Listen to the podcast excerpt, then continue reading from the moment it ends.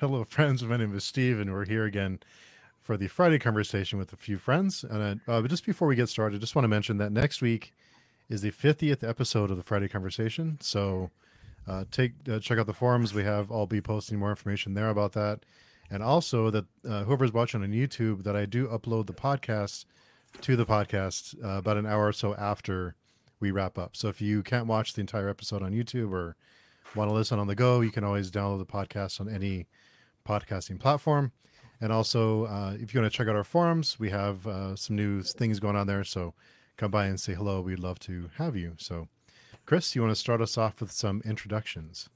Yeah, my name's Chris Mullen. I sometimes make YouTube videos and sometimes just appear in random people's chats, etc. But that's that's about it. nice. And uh, Thiago? Uh, yeah, um, I'm Thiago Abdalla. I'm the author of A Touch of Light and soon to be released A Shade of Madness. Yeah. um, and also the prequel novella, which I don't have because my brother stole it from me. Um, and yeah, uh, it's called The Prelude to Ashes. Uh, the series is called Ashes of Avarin, and you know, it's got a lot of action, battles, shady characters, betrayals, griffins, airships, all that cool stuff. You had me at shitty characters. Yeah. yeah. be here. All right. Well, hi everyone. My name is Mihir Wanchoo. I'm part of Fantasy Book Critic. I'm a reviewer over there. And thanks to see you, I get to hang out with all these cool folks. Nice. So Thiago uh, had a couple of questions for you. I guess the first one is how's what kind of pizza did you get? Oh man, it's uh actually it's it's this kind of Brazilian pizza, which is uh, it's almost like an Italian sausage. It's called calabresa in Portuguese, which mm-hmm. is it's pork basically. It, it's almost like a pepperoni. Uh, and actually, I think the other half is pepperoni today. It was a while since I eaten pepperoni, so yeah. hmm. yeah, it's it's kind of the but the other one is like this, this kind of calabresa with uh, another kind of cheese that's I, I, think it might exist elsewhere, but it's it's almost cream cheese, but it's more cheesy. Okay. Uh, it tastes more like cheese than cream, I guess. yeah, yeah. It's it's very Brazilian. I mean, yes. we, we we call it more Italian here, but you know, it's, it's kind of stuff that you probably won't find, you know, in pizza places around the world. Yeah. In Italy, yeah, sure, but it's funny everybody calls it Italian style pizza, but actually each each country has their own bastardized version of that. You know, it's, it's yeah, like, you know, yeah, yeah, it has yeah. cheese, therefore Italian. You know, or yeah. it has garlic, therefore Italian. Yeah, and it's really hard to to describe because there's no name for it in English. It's like it's like this this different kind of sausage. Mm-hmm. Which isn't really a sausage, you know. It's still pork, but it's, a, it's a little spicier, I guess, and it's uh, I don't know. It, hmm it, has a name for it in Portuguese. It has three names for it in Portuguese, but you know, no names in English. So in English. you could just, just invent one, Thiago. You know, yeah, this could be this yeah. could be the start of it. Yeah, I'll start selling it online. hey, sell it with your book copies. You know, like you yes. order my book, you get this pizza. It's yes. it's a Brazilian special. Yes. Yeah, yeah, you buy my book, get a sausage, I guess. Yep. Think of all the places you could advertise that.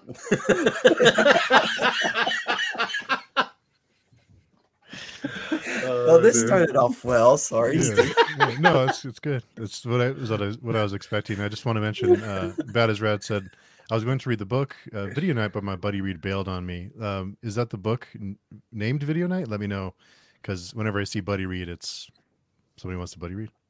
So let me know uh, which book. But uh, Chug, I also wanted to ask you about being an S- finalist. What is that like? Yeah. Congratulations, by the way.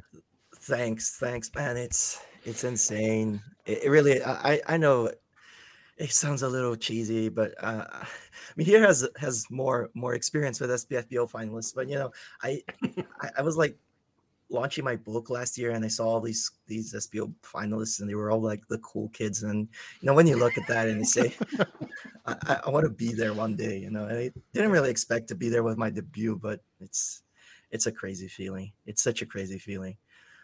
It's uh, I don't I don't really know how, how to explain it. It's it, it's it's awesome. It just you know the the recognition for you know, having having these these incredible blogs, just just read all these books and Mhm. having yours picked as a finalist is incredible. It, it, but it only really is incredible because of all the other incredible books that are participating. You know, the the, the other semifinalists that were with me, they they sound awesome, and I want to read all of them, especially Assassin of, of Grins and Secrets Mhm. by, by Kay Andrews. Uh, that that one that one looks really really cool as well. So so yeah, I'm looking. Uh, my my TBR is is is greater for it, but man, it's it's crazy.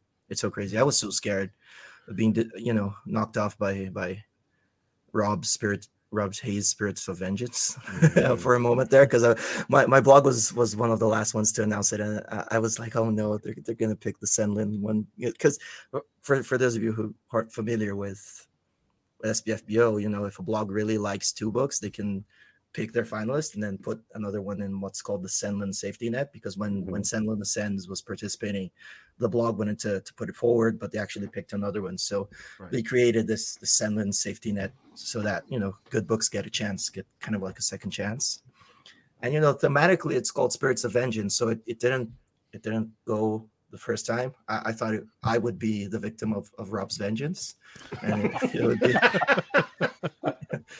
so so yeah, I was scared, but all turned out well, I guess. it's So- I don't even know how to talk about it. It's it's so it's so crazy. So when when you're down to this few numbers, Thiago, do you just have to like have like a safety winning speech written just in case? as, as you can see from, from how I described it, no, no, just in case. Yeah, A pre-recorded video. Here's what I made earlier. Accepting my award. yeah, yeah. definitely not. And this year, you know, they started the coins, and I know Mihir Yes. distributed them in in Bristol, Mhm. right? Uh, I I had not unfortunately, fortunately, I had I have a free a three month old baby, but uh, so I, I couldn't go. But I was really wanting to. No, but the best That's part is you you will have the coin sent to you by Mark. Yeah, yeah, yeah, So yeah. Mark, wow. Mark is doing Yeah. this thing from this year's finalists, like from SPFBO eight, all finalists. And actually, I have a coin with me. I, I, I- I wish I knew. Like I could have just brought it up. I'll try to get it in in between. But yeah, all SPFBO finalists. You know, if if you want, you can of course go to Bristol Con. You know, to have the ceremony done because the hope is that yeah. every year one blogger will be there and they'll have the ceremony over there. This year, I was lucky to you know host the first ceremony. But next Hmm. year it might be somebody else or one of the authors themselves or even Mark. But that's the hope. Yeah. And but if you don't, if you cannot go, of course, because you know it's it's the you know you have a life and everything. Uh, you can definitely get the coins sent to you, and I believe Mark is doing that. And we're working on getting the coins sent to all the past seventy finalists. Uh, That's you know, very cool. the coins are being made. We'll I'll have them in uh, in December, then I'll be doing the shipping. So Yeah, no, that's awesome. Yeah, no, I I actually uh, I talked to Mark a bit about it because uh, if if you see me on on a video, you you'll know I, I don't shut up I don't shut up about Mark because he's my favorite author, and and that's you know another part why why SPFBO meant so Mhm. much to me because Mark's the one who organized it, and I, I actually I, I'm on his Patreon and on his Discord as well. So, uh, you know, I, I was I was telling him that if if I won, I wanted my coin, you know, ASAP. But yeah, yeah, it's it's cool. And uh, Daniel has a comment. Uh, book review, book review, four stars. Story was great. but complimentary sausage caused pervasive porky order.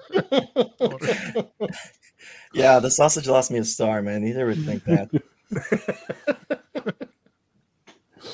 Oh, very good. I think somebody has to put on there was no raisins on the pizza for sure. Anyway, Oh no, no, no raisins, please. no no. raisins. Tro- Troy's stolen them all. Yeah, Are raisins like pineapple on pizza? Oh, there we go. yeah, pineapple can't do, pizza. can't do pineapple on pizza. raisins are No. are like the bane of my existence. I hate them, and everyone knows that now. And then everyone just offers me raisins whenever they can. So Hey, now I know what to get you as a gift along with the coins. You know. yes, I mean, they're great packing material because they're quite spongy and you know nothing get damaged in the middle of them. You know. I'd have to leave the the coin to soak for like a month. between that and raisin.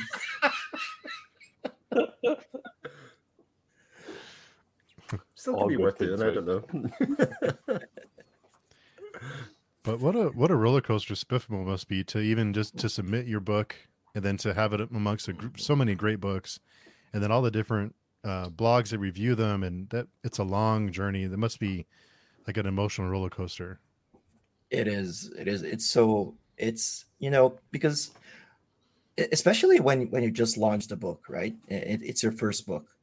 You you really don't. No one knows you, so it's really hard to approach people and, blogs because everyone's everyone's approaching them. You know, it's like you're just you're just part of the noise when you start out, and and I don't say that you know in a defamatory kind of way. It's just Mhm. it, it's just how it is. You know, everyone who launches a book it's part of the noise and you need to do something to, to break through that right and that's why spiff was so great in my opinion because it it automatically puts a spotlight on you and you know even if you don't go go through to to the next phases it gives you a chance to to have a spotlight on one of the you know, premier fantasy blogs out there. So it, it automatically gives you a boost to to kind of you know jump off and and and and build upon. So that in itself is already a victory for everyone who's who's in the competition right? And of course it's an it is an emotional roller coaster because everyone wants to to to make the finals of course right? So it it's kind of crazy uh and but the best part of the friends you make along the way right 'Cause it, it but i know i know i know that's uh that's uh, uh not the phrase but i mean everyone who who participates you end up kind of chatting to, to other participants and making friends so Mhm. it, it really it really is kind of kind of like that you know there I, i've made a lot of friends because of Spiffbo Yeah. Thiago, question for you: Have you all then authors made a you know like an author group chat or something like that? Because I know in the past as PFPO finalists, they all did like a group chat where they could just you know. Uh, and I know last year's finalists had that that burning frog icon on Twitter Yeah, used to yeah. post as also. Mm. Yeah. Have you all done that? Uh, we have, we have. We're we're in a, a Discord group chat. Um, we're gathering everyone. Not not everyone is is on Discord or, or super active on social media, but we're still trying to gather a couple. But yeah, we're we're we're talking and in touch, and and you know that's that's another great thing that I saw.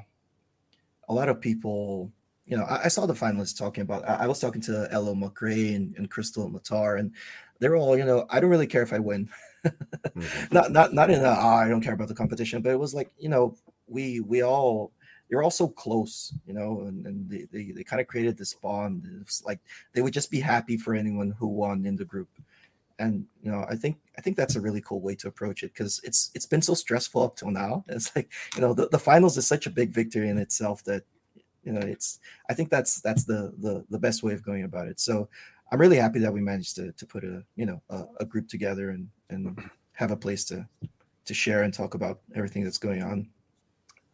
Can I tell you something to raise your stress a little bit more? yes, please go ahead. So you are a Booknest finalist, right? So you're being Yes. chosen by Booknest. Mhm. Yes. So since Booknest, you know, has uh, participated in SPFBO, they've been they've been there from SPFBO three onwards. Yeah. Every alternate year, their pick has been a champion. So SPFBO three, their book wasn't a champion, but SPFBO four, their book was a champion. okay. SPFBO five, not a champion. SPFBO six, a champion. SPFBO Okay. seven, not a champion. SPFBO eight. So I have a legacy to live up to. I'm g- Yes. What a I'm disappointment sorry. this is going to be. I, I apologize in advance for disappointing Booknest. I know Petros will hate me for this, but you know, I'm just I, I kid him online as well. You know, he's a good friend of mine, but you know, I'm just yeah. I'm keeping my fingers crossed because I was like, I didn't want to mention this at the start before you know when all the finalists were being chosen because I was like, Yeah. this is just something like I like to track these weird things. So just so you know, to increase your stress, you know. Yeah. yeah. Okay. Maybe it's maybe it's them making the preemptive banner now for another book nest test. But Yeah. Yeah. Art takes a long time to put together, you know. I'm sorry for wasting your time, Petro. oh dear. Yeah. Yeah. One, one, one of my favorite things about Spiffbo is actually the legs that it has. You know, it start off with 300 books, and I know the books get whittled down, but the conversation still goes across 300 books for months. You know, as Yeah. people within the community say, well, I'm reading this one to kind of push it on to somebody else. And it, it's so far wide and reaching that, that regardless of getting to the final 10 or otherwise, the conversation about lots of those books just percolates for a very long time. It goes far and wide. I think that that's really awesome. Yeah, yeah, it's it's awesome. And you know, there's there's a story about uh Josiah Bancroft. He said he he tried everything, everything, everything. Mm-hmm. And Spiffball was his kind of last gasp because he tried every kind of marketing and got no traction. And then Spiffball, and he was a semi-finalist in Spiffball, which is, you know, something that really shows the the power of you know, e- even if you don't get to the finals, right? And yeah, his book just exploded. And and Mark, I think, read his book and, and started really, really singing its praises far and wide. So, yeah, so yeah. It, it was a Pornokitsch review, which was first, you know, brought into Mark's attention. And at, at that time, though, you know, technically the, they didn't really have semifinalists, so he didn't really judge it. But Mark, I remember, read it and pushed it on to more people. And of course, Orbit Books and picked it up as well. And I think Mark's agent also became Josiah's agent. So it's been just amazing ride for him. Yeah, yeah, it, it's awesome to see, right? And again, it gives power to the to the competition and and everything that's going on, and it's it's really awesome. Uh, I know I'm being kind of repetitive, but it's so awesome to have a competition like this because you know it it really can't be understated how how hard it is to to start out as an indie author because there is so so so much going on in the community and there are so many awesome books. And even if you have an awesome book, it's really hard to, to kind of stand out. You know, you can do everything perfectly and not get noticed for you know years. So mm-hmm. having something like Spiffbo is is just, you know, it's that kind of like route that everyone looks at. Everyone's looking at it.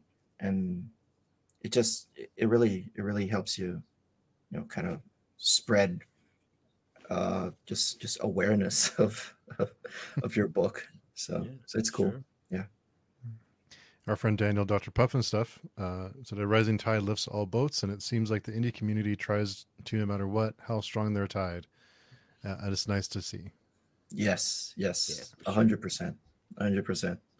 There is, I mean, I've talked about this with other authors. It's so cool to not have to actually, you know, compete with other people because no matter if if someone has, you know, a book before yours or on their TBR or, or you know if you, if you don't win a competition or whatever, people are looking at books. People are looking at indie books, and they will eventually get to your book. It's just it's just the way it is. You know, if your book is for them, they'll eventually hear enough about your book that they'll give it a try. And so that's why you know stuff like Spiffbo, BookTube, and and you know all, all the blogs, everyone who, who talks about books. It doesn't matter if they're talking about your book just anyone who talks about books just if people are reading they're not watching tv i guess you know? So if you want to find you know a rival or something just go at the tv but i think that's one of the nice thing where the rules really helps because obviously it's only book ones in a series Thiago, and ultimately yeah. this is long term about somebody reading your entire series and engage with the whole series. So whether you get to the book this year round. It's the Spiffbo books. I know yeah. some people in the other Discord are just doing the Spiffbo seven finalists at the moment, like Terry's yeah, doing at yeah, the moment, and he's going through them all. So like these lists and these these books have, have real legs, and by that time maybe book two comes around. Obviously, you're just coming out in January, so you know by the time maybe somebody gets around it, there's maybe a book two ready waiting there for them. Yeah, exactly, exactly, and uh, yeah, I've seen I've seen a ton of books that you know it's it's really cool that the people enter the, the first book, but many of them already have like books two and three out. Mm-hmm. And then that just puts people into the funnel, I guess, you know, yeah. you know go, go through they, they go through the whole series after that. And I mean, I'm saying this from the author's perspective. And if I'm if I'm rambling too much about uh, Spiffball Steve, you can just just tell no, me. To... that's that's why that's uh, why we invited you. Just yeah. ramble away. but uh only caveat from, is also it can no. also be spelled as SPFBO. Oh yeah, yeah. There's a whole I, debate going over there. Yeah, I I I flip flop from Spiffbo to SPFBO so that I can either not anger any anyone or anger everyone. So pick your side. I don't know. Uh, so, um, you know, from a reader's perspective, it's incredible as well because you don't always know what to go after, right? And uh, Trad is is is great as well. They have great books. They have awesome everything, you know, but it's slower than indie. If if there's Mhm. one thing that that you can say for indie, it's that it's faster than trad. So, you know, if if you have this this list of 300 books that are being you know reviewed and and talked about in a competition every year, you never run out. It's it's amazing, Mhm. you know, from, from a reader's perspective, it's it's amazing. And authors Well, are readers too. yeah it's it's amazing that so many people so many blogs devote their time and energy into reading all these books and writing reviews and having these discussions it's it's really amazing when you think of all the people involved that make this happen Mhm. Yeah, yeah, and and this this doesn't go unseen by by Mark. He he always he always sh- shouts out the blogs, and Mhm. you know I I think it's it's one of the great things about Spiffball as well that the blogs have the freedom to do stuff however they want, and even even if it you know sometimes people can can not agree about one thing or another, and and there can be controversies as there are in life. It's it's part of it, but I I think it's just great you know that that all the blogs just just have this kind of altruism i guess of, of doing this for us and giving this to, giving us this opportunity to to have this spotlight. It's it's awesome. It's awesome. I'm really thankful to the bloggers. I'm not just saying that because Mihir is here but Imagine what they would Remember have said that. to you. yeah yeah. Remember that when you're reading my book Mihir so Hey, jokes on you! Already have finished your book. No, I'm Oh. kidding. Oh, I'm kidding. I'm Oh. kidding. Your, we, we have a schedule. Your book's up in uh, in the latter part of the schedule, but no, we'll be uh, irrespective of what you say over here. It doesn't matter, my opinion. And also, we have four other people, so it's like not just me; it's four other people Yeah, yeah, who yeah. we review Yeah. together. So it's it's helpful.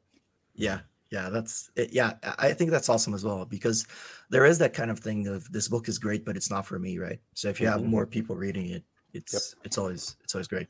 Yeah. Also, we're open to bribes. You know, I'll just say that out there. Oh, yeah. you send me pizzas, I'll be very happy to give you like ten stars. Oh, okay. I'll, I'll it, it'll maybe be frozen because it has to make its way all the way from Brazil, but you know, I'll send you instructions to to defrost it. And, and uh, and john brings up a good point our friend john palladino uh, he says the visibility of uh, spiffo gives the visibility s- s SPFO gives is huge. Now I'm second guessing myself.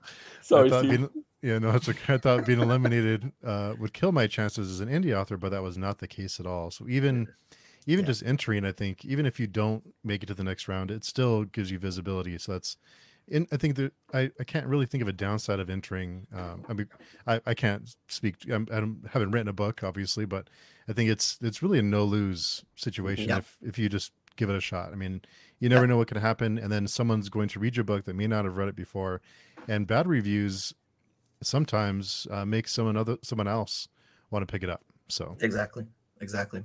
And you know, uh, there's a lot said about imposter syndrome and, and authors dreading reviews, especially when they're they're debut authors. And I'm right there. I'm not saying I'm immune to that. I'm right there with them, but you'd be amazed. You know, sometimes you get a bad review and you're you're like, oh no, no one's gonna buy my book anymore. I'm I'm gonna I'm gonna crash and burn. That just that's not the case. It's mm-hmm. just you know sometimes a, a quote unquote bad review is good for someone else. You know, I, I've had two stars reviews bec- because I have multi POV in my mm. book. So, and I'm not the only one. It's actually a pretty common review.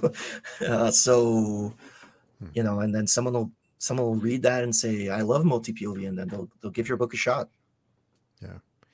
Uh, our friend Layla's here. Uh, she has a question for you, Thiago. Uh, can you explain how you decided to publish indie versus seek an agent and so on? Yes. Um, I actually uh, started out, you know, wanting to to seek an agent and, and go trad and all of that because I was very ignorant to what the self-pub market was like. You know, um, I'm not like one of those those people who's been writing a book all their life and then finally decided to publish it. I I love fantasy. I love reading books. I love watching shows. I love Magic the Gathering, as you know, Steve. And Yeah. we always we always say that we love Magic the Gathering, but I never talk enough about about Magic with you, right? So we need to have like Yeah, a, a yeah, Magic the Gathering conversation. yeah, I want to. I want to. We'll, we'll we'll hit on that here in a little bit. Yeah. Yeah. about that. Yeah. so I've always been very, very entrenched in fantasy. And I suddenly decided to write a book, and I'm, I'm not going to go into to all that, but uh, you know, when I was talking to editors, one of the editors read my prologue and said, "You should self-publish this." Hmm. And I was immediately resistant because I didn't know anything about self-publishing, and I was like, "No, uh, I mean." I know nothing. It's it, and not because I thought self-publishing was bad. It's because it was something else I needed to learn. You know, mm-hmm. and I was already learning how to be a writer, how to how to, you know, deal with with everything that I needed to do to write a book, and then uh, it just it was it felt kind of overwhelming. But then I talked to another editor, and he like showed me the ropes. I guess he said, you know, there's there's these pros and these cons, and you should maybe make a list of pros and cons. And so that's that's kind of what I did. And if you want details, I have one blog post on my website which talks about this. It's the only blog post because I thought I was going to be able to blog, but I just don't get the time to write stuff. But uh says the author. yeah, yeah, yeah. I write stuff beyond my books. so, so um just but just a quick rundown of it is, you know, and Mark Lawrence actually started doing YouTube videos, and his his YouTube video on uh, the advance that you get as a trad author is excellent, and I highly mm-hmm. recommend you watch that. But so so there are a few things, you know. First of all, creative freedom is super cool, and you can do things the way that you envision them, right? Um, second thing is I I can say, and this is a this is a personal you know consideration that being a mid-list author kind of has you locked in and you don't have enough tools to break out as you would uh, being an indie author and, and I'll, I'll I'll I'll explain that. So mm-hmm. here's the thing. When you get picked up by by trad, you get an advance, right? This is this is money that they pay you to to to get your rights and to be able to publish your stuff. But they have your rights now. So what you're writing is basically theirs, right? Um and as long as you as you deliver the books they they won't ask for that back but they will pay you as you deliver the books so if you're writing a trilogy or if you're writing four books and you get a $10000 advance which is more or less the standard of the market for a for a debut author you basically have to live on on those ten thousand dollars if you're if you don't have another source of income, right? You have to live on those ten thousand dollars until your your your trilogy is complete, right? Hmm. Or until you earn out, which means until you sell enough books to make the publisher the ten thousand dollars that they paid you, and then you start earning royalties. So you only start earning royalties after you've kind of paid back this quote unquote loan that you don't really need to pay back if you don't earn out but you know hmm. it, it can take a long time and many authors don't earn out right yeah so when that happens uh, you ally that with that the fact that you're not getting royalties and that the royalties from trad are a lot lower than royalties from indie because uh, an indie book on amazon gets 70% royalties right so and that's why why they can be cheaper as well. So if you sell a book for like three ninety nine, you get seventy percent of that on Amazon, an ebook, right? Um, and trad, you have to pay all the people who are helping you do the cover. And I'm not saying this is bad. Please, please don't don't misunderstand. There are a lot of great people working for publishers that really know what they're doing, and I used a lot of it as as a benchmark. You know, I watched uh, every every video, read every article from from Lauren uh, Panepinto uh, that, that I could, which is the Orbit's. Uh, she's Orbit's creative director. Um, she's responsible for for a ton of, of incredible covers. So, and you know, the, the cover is just one one part of it. You have editors, you have people doing doing the the the formatting of your book. You have people looking to see if the book is printed the right way, which is something that's overlooked, but it can cause a ton of headaches. So you have a, a ton of small details that you need to look at as an indie author, right? Um, and this is what scared me as well. And you have to do all your marketing, and you know sometimes, uh, some and this is is the important point. Sometimes, if you do well, you get the marketing budget from from the publishers, but not always. And if you don't, you're what's called a mid-list author right? You're not the big name authors. You're you're you're at the middle of the list, and you need to sell a bit more before you get higher and you get you know recognized and, and get the big bucks. Let's say. Um, so But the problem is because you earn so few royalties and you don't start earning until you've sold out, you don't actually get the money to justify investing yourself in, you know, advertising or, or whatever it is. Mhm. So that's what I mean when I say you don't get the same tools that you get from indie. Of course, it's a lot. It, it's it's dangerous because you don't know how to do stuff as well as publishers do, and and that's a fact. You know, you can be the best indie author there is. There is a big learning curve until you learn how to do stuff the same way that that the big publishers do, and the people in big publishers are always going to have more experience than you do. So you do your best with with the tools that you can but to me the decision was that i wanted to have the tools in my hand. You know, i didn't want to depend on on anyone else you know? It's almost like a corporation. You have to you have to get in as an intern and then rise the ranks until you're you're a big name author and, and people you know give you give you more of their resources because it is a risk for them as well i'm not saying that publishers are evil i don't it's it's a, it's a business I, I I I studied business. I work at a at a bank, you know, I work in finance, so I understand it. And I didn't want publishing to be another corporation because I already have that in my day job. So uh, that's why that's why I decided to to basically go indie and and have all the tools. Eh, Indie is entrepreneuring. Uh, trad is working for a big company. That's that's Hmm. the best way I think I can put it. So I wanted to be an entrepreneur, I guess. and the speed that I talked about as well, you know, you, you can you can release books a lot faster and not be in the in the trad, you know, schedule that they put you in. So Anna Stephens recently really had an excellent blog post about this, you know, about the trials and Yeah. tribulations of being a mid-list author and Yeah. how, you know, like you redefine failure and success. Like being having a second job or having a job besides being an author is not a failure. It's just the Yeah. reality of publishing nowadays. yeah, yeah, exactly. And you know, I still have my day job. Hopefully, if I do well enough as an indie author, I can I can eventually be a full-time author, but um you know, you need to work your way up there and to me, I thought that having a business degree would be enough, you know, after I learned what what indie was.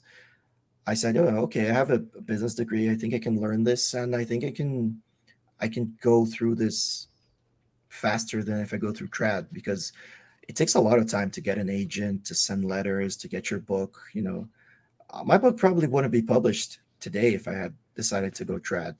And I mean, when I look back, you know, at everything that, that I've gone through already, having a book published, SPFBO, finalist, I, mean, I, I obviously don't regret it at all. But um, you know, you have to put in the work.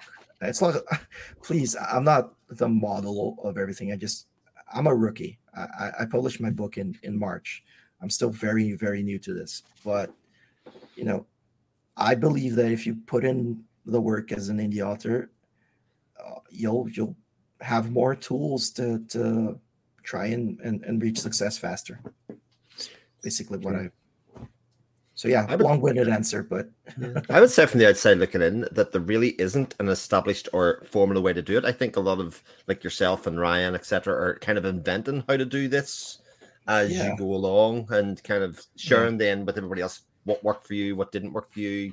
You know, there's Yeah. lots of uh, articles, videos, etc., about that even at the moment. Yeah, and, Brian's the inventor. I, I talk to him all the time, and he, I I follow what he does. Uh, I- It works. he's yeah, yeah, yeah. He's he's man. He's a trailblazer. Uh, Ryan Ryan Cahill for everyone Yeah, who. yeah, uh, but yeah, I mean it's it has incredible possibilities, and I love the indie market. So Yeah, I, I, and. I actually, sorry, I, I I will shut up. I promise. but uh, Please don't keep going. Yeah. in in the past, being indie meant that you failed at trad, Mhm. and and that Mm. that created a very, you know, bad stigma around indie. I never even sent out a letter to trad, and again, I'm not the model, but I know a ton of people who who go this route because they chose to be indie Mhm. not because they couldn't get trad publishing right Mhm. so and and that that's changing and that's awesome right so i mean again it's i i think it's it's it's a market that's now you know standing on its own two legs. And uh, Zack Argyle actually sent out uh, a newsletter today, and it's titled "The Golden Age of of Indie Publishing," Hmm. which I totally agree. You know, we have so so much going on in indie right now, and I really do feel that like we were kind of on the cusp, and now we're you know just just taking off. I love it. Mm-hmm. Yeah. yeah. There's something that really fascinated about what you said when you said in the ancient read it and he, and he read your prologue and he advised you to go indie. Yeah, Without putting words into it, do you think there's like a formula that if you don't hit, that trad will will be less likely to look at your book and it gives you kind of more freedom to be experimental and do things kind of your own way because of that? Is that what is that what that really means? I don't think it's a fixed formula. I think it's something that they're looking for right now. Mm-hmm. Like for example, who was looking for cozy before before Travis Baldree? Travis. Yeah. Right? No one. And now everyone's looking for it. But you know, if you don't, and Travis was indie, so so Sure. that's now he's trad. You know, he got picked up, and I'm pretty sure he got picked up for a very, very, very you know good uh, deal. Um, not the the, the ten thousand that I was talking about, because for for him to be picked up, you know, to, to accept But he had up, he had leverage at that stage because he already had a Yeah, successful exactly. indie book, and that changes the the conversation at the very start at the at the inception. Say like, I don't actually need this necessarily. So if you want to do this, then Exactly. there has to be it has to be attractive. Exactly, exactly. And and that's just, you know, another benefit because it gives you the choice. You know, you shouldn't go into indie thinking that you want to be picked up by trad. I mean, if you do, it's fine. But uh, you know, just having the choice is great, right? Mm. Uh because you know, maybe trad can offer you some stuff that, that indie can't. So so yeah. Do you think Thiago, like you know, the the trad, uh, the traditional publishing on you know, they kind of have like f- not blinders, but they have fixed on the genres that they can sell. Like you know, in indie right now, progression fantasy lit RPG is huge. Like there are Yeah. people who are earning Mhm. really well, and Yeah. they might not never have been picked up by traditional publishers. But if you go on into traditional bookstores, there are no lit RPG books. There are no progression fantasy books. Do you Yeah. think it's because of that? I think I think it is a bit because of that, but I I bring it back to to being a business, right? Uh, as customers, as as customers, we're very very um, prone to looking at the product and looking at the stories that we read, and you know it's very hard to look at at publishers as companies. I think because there's a factor of of fandom and love that's involved in in, in this kind of media, right? Mhm. So you, it, it's a lot easier to look at McDonald's as a as a company as much as you might love a Big Mac. You know, it's it's not the same as as as a book. I mean, it might be to some people, but uh, it's like sports. I'm sorry, but you know. it- It's almost like like sports. There's an irrational kind of love behind that, right? For sure. So it's really hard to to look at at a publisher and and see them as a company. But at the end of the day, they are a company, and they have to make the decisions that are less risky, because every book is kind of like a, a, gamble because you don't know how it's going to hit. So you know, doing and repeating what worked is the less risky play. And when you're a publisher that needs to have this kind of like bulk of stuff of, of books of new books every year, you're not gonna not gonna invest in the riskier investment, you know, all the all the time. You're gonna maybe get, you know, 10% of your money and put that in the risky investment, and the other 90% you're gonna try and invest in what you know that's that's you know secure. Mhm. So so I think I think that's why you know Pat uh, trad publishing kind of has this perception that it moves slower because if you're indie publishing you write the book that you want and you publish it right you're the one taking the risk so so that's why why it blooms because i know we talk ab- about a lot of the the indie books that that work but there are also the ones that might not work you know that that are too experimental maybe so Mhm. it's it's just how the market is i guess uh, our friend Jordan had a comment. Let Thiago know that Lord Grimgrape wanted to watch, but it was past his bedtime. Yeah, Lord Grimgrape is so we have this this Discord server called the India Chords, which is a, a really cool server dedicated to indie basically. And Lana from from Lords and Lullabies started it. Uh, you, you were even the captain on it, Steve. right. Mhm. So, um, but the server continued after the readathon, and it just blossomed into this super cool community. And as I said, you know, raisins are used against me. They actually transformed the bot in the server into this entity called Lord Grimgrape. And if if you if you jump into that server, you'll see he, he is actually a raisin. I call him a demon grape because that's what he is. Sure. So so yeah, he's been used against me a lot. Some of your uh, your trash talk was legendary. I think you, yeah, yeah, really yeah. good stuff. yeah, yeah. I kind of I'm kind of keeping keeping it for for the readathon, right? Because, but yeah, yeah. It's really cool to, to have some trash talk. Otherwise, you know, if you don't have stakes, what's the fun of competing? Man? It's true, yeah. Uh, so Brandy had a comment. Uh, Steve is notorious for picking up a book just because it had a bad review. You hated it. Hold my beer. Yeah, Which is true. Yeah. yeah, that's pretty much my my reading habits in a nutshell. I'll send you some of my bad reviews, Steve. Yeah. yeah. Oh stuff. man, that's awesome. Yeah, I had I had one that it, it's actually you'll never see it because it's on NetGalley. Uh, I mean, I, I think I think it's open to anyone who wants to see it actually.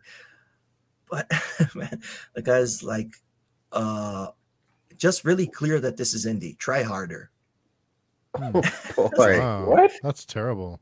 Uh, oh, okay, thank you. I guess because I am indie and I was trying to be indie. So, so But but but I think that is like a prejudging of exactly what you're talking about. It Mhm. you're indie because you couldn't get trad or something. You know, I think that people Yeah. are prejudging the, the genre or the, the way that something's published rather than actually yeah, judging something's Not merits for sure. yeah yeah yeah yeah but i mean it's it's just it, it it's the way you know and if someone if someone reads that and says okay i like indie then yeah Yeah. that's actually good Yeah. so so mm-hmm. yeah I actually first heard of your book because it had griffins, and I've like I've been wanting to read something different, and I hadn't heard or like I hadn't read Griffins in maybe say twenty years now. Like you know Yeah. after Mercedes Lackey and Valdemar books, I haven't heard any of you know Griffins being in in fantasy at least in my limited reading. So I was like, oh, cool, cool, Griffins, and now of course it's a finalist. So it's just even better.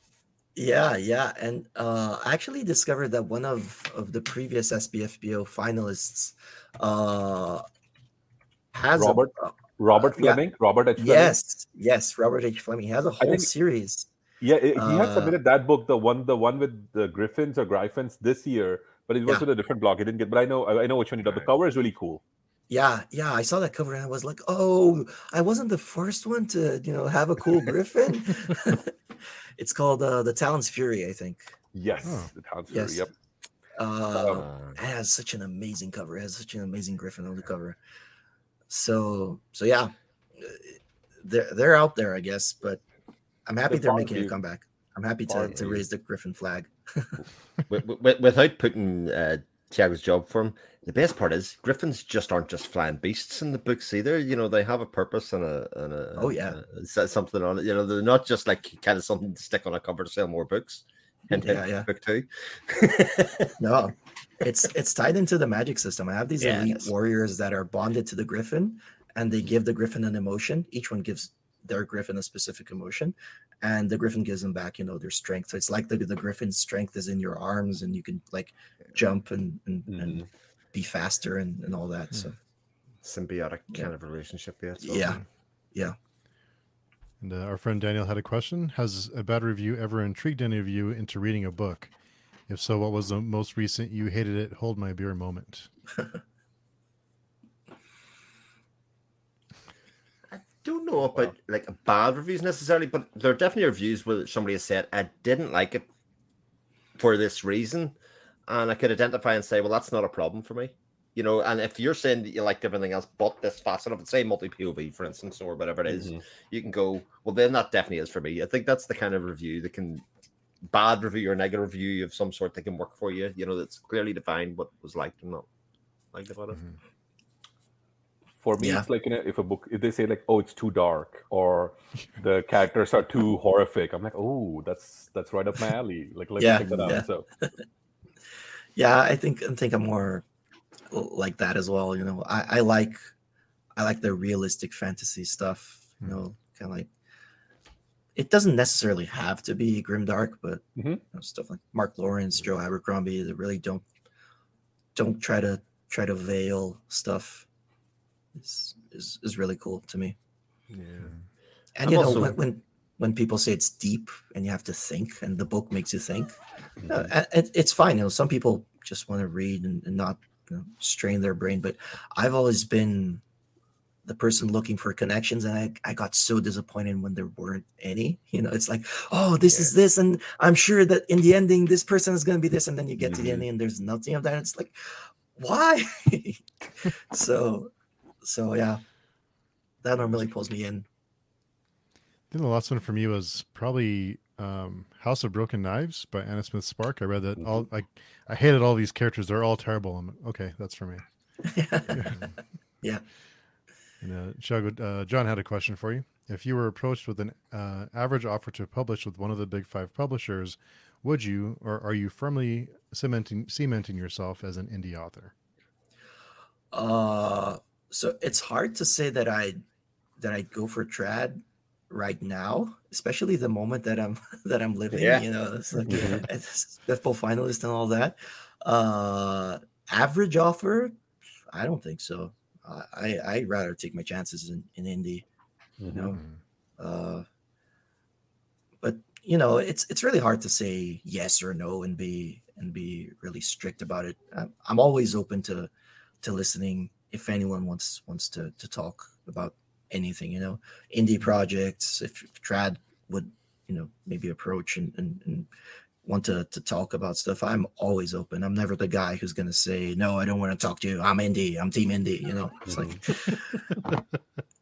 it's it's a business man. It's your career. So you have to be open to everything that people are are are willing to talk about. But Mm. i'd say it's pretty hard for me to accept a you know just just a standard offer today.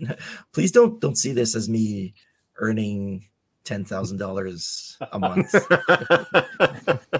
that's not it but, But you've, you know, you've invested so much time in learning. the Yeah, craft, exactly, yeah, Thiago, that- exactly. That, that actually there's no point making the, the judge after you've kind of done that bit of your apprenticeship, you know, without kind of seeing where it goes. Exactly. It's like, you know, I've cooked the whole meal and it's Mhm. time for the steak. And I'm, Yeah. I'm I feel so close to the steak. And I'm not just gonna hand the stake over to Trad now, you know. Yeah. Plus, So- trad is slow. You'll also you'll have to wait another couple of years until your book finally Mhm. comes out. So yeah, yeah, yeah.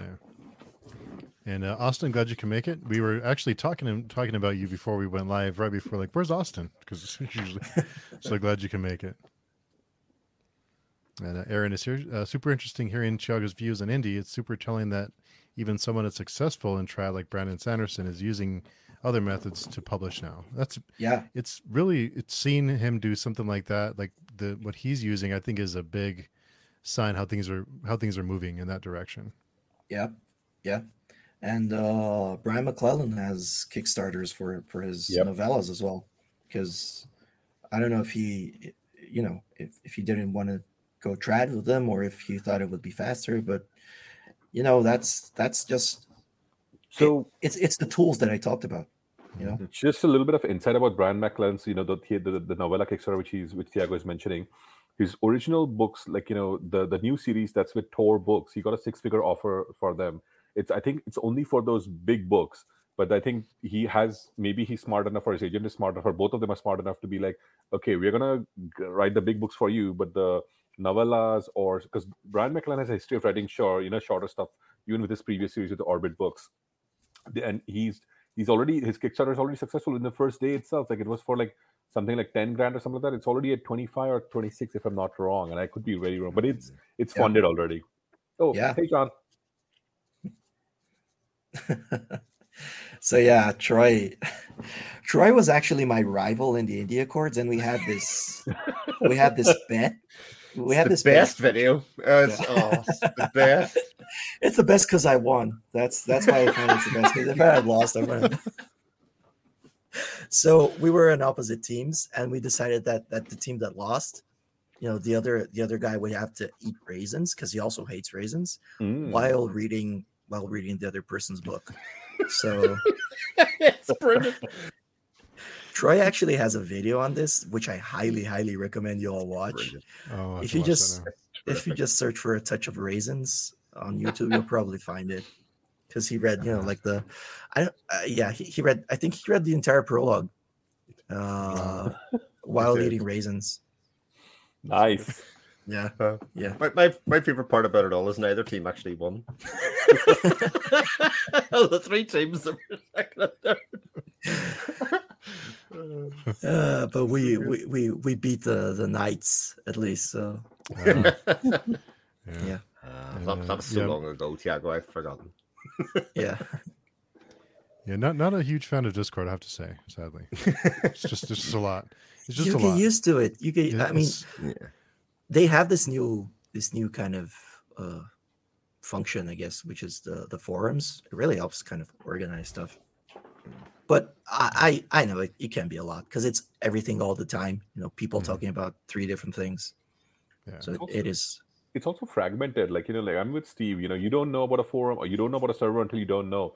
Like I could like this India Accords. I'm a recent joiner. I didn't know about it before, so I, I would have Mm. missed everything up to it as well. So that's the that's that's the part about it which I don't like. I wish there was like a yeah. directory where you could search for stuff like, okay, ooh, that looks interesting. I'm gonna join over there. yeah Mhm. yeah yeah we should just have you know one huge forum but it, it would be impossible because It would be impossible. yeah. yeah, yeah I know if only such a thing, if only such a thing existed, Steve. Yeah, uh, Yeah, Yeah, only uh, such a uh, thing existing. Yeah. No, I, I know, I know you have, you have, you have. I, I was talking about uh, it on Discord. You know, Where people can search, you can what's the word? Uh, Tweet? Maybe you can yeah. tweet at it. You can Yeah, yeah, you can, yeah. I'm just digging myself into deep. hole Well, every thanks for thanks everyone for coming by. Yeah. oh, no, we no. we we'd love to have you chug if you come by, but yeah, I, I, I will. I promise, I will join. It's on my radar. I just, There's yeah, no you- Christmas and thing? You're busy. yeah, uh, we have a Christmas theme. There's snow on our forum, by the way, early Oh, this cool. year. Yeah, because I, I was telling uh, I was telling Mahir and uh, and Chris that every year I forget, so I remember in like March that there's this this like snow function. So Yeah. this year I'm like it's November, it's happening. So Yep. uh, and Austin had a question. What happened with Yulene? Uh, I'm sure it was explained earlier, but I am late. Actually, I think I forgot to mention. Uh, Yulene unfortunately had a pretty bad headache, and she wasn't able to join us. But she does send her her regards. Uh, she's uh, bummed out she couldn't make it, but of course we hope she feels better soon. Yeah. Uh, Tori, I think, had a comment earlier saying about you know a lot of authors don't recognize the commitment that it takes, and you know, yeah, that's it. I think I think it's it's really important to highlight that because when you when you pick indie, you're not only an author. You automatically become, you know, an author, a cover designer, a part-time editor. But don't don't skip on editing. But you know, Mhm. It it you have to split yourself between a lot of things. So yeah, it isn't easy uh, either. You know, being being and that's that's why a lot of people pick trad, and that's one one of the big draws to to trad. You know, you have people who are focused on doing every bit of, of those you know parts uh, of publishing for you, and that's great. You know, yeah. It's for those who want it that way. Yeah, yeah, exactly. And uh, Yeah. Alan is here. Yeah, hi, Austin Alan. Lopez, Yeah. Do you know all, all, all that comment takes, uh, Thiago, is just a quote on the front cover of your next book, and did see what a shill. Yeah. no, I mean, I I was I was sure that I wanted to to put you know any you know, whatever Alan wanted to say on the cover on the cover of my book because Alan was the first guy who actually picked up my book and uh, Yeah. it it it kind of snowballed from there. You know, from he he he picked it up on NetGalley on a whim and and just read it and and thank God he loved it and started talking about it. And then everyone was like, "Oh, I saw Alan read your book," and they were everyone started picking it up. It, it's it's kind of like the the booktube snowball, right? Yeah. When when one Mhm. booktuber starts, you know, and then Andrew picked it up from Andrew's Wizardly Reads, and and everyone else started picking it up from there. And man, it's just Alan was was the spark for for people to to know who I was. Hmm. It's it's one of those things I always say. You see it one place, and then once you engage with it, you can't help but see it everywhere. Then it's kind of seems to be in everybody's channel, Yeah. or you're predisposed to look out for it, or something like that. You know. Yeah, yeah, yeah, yeah. I am the fries of the revolution. oh man. You are Alan. You are.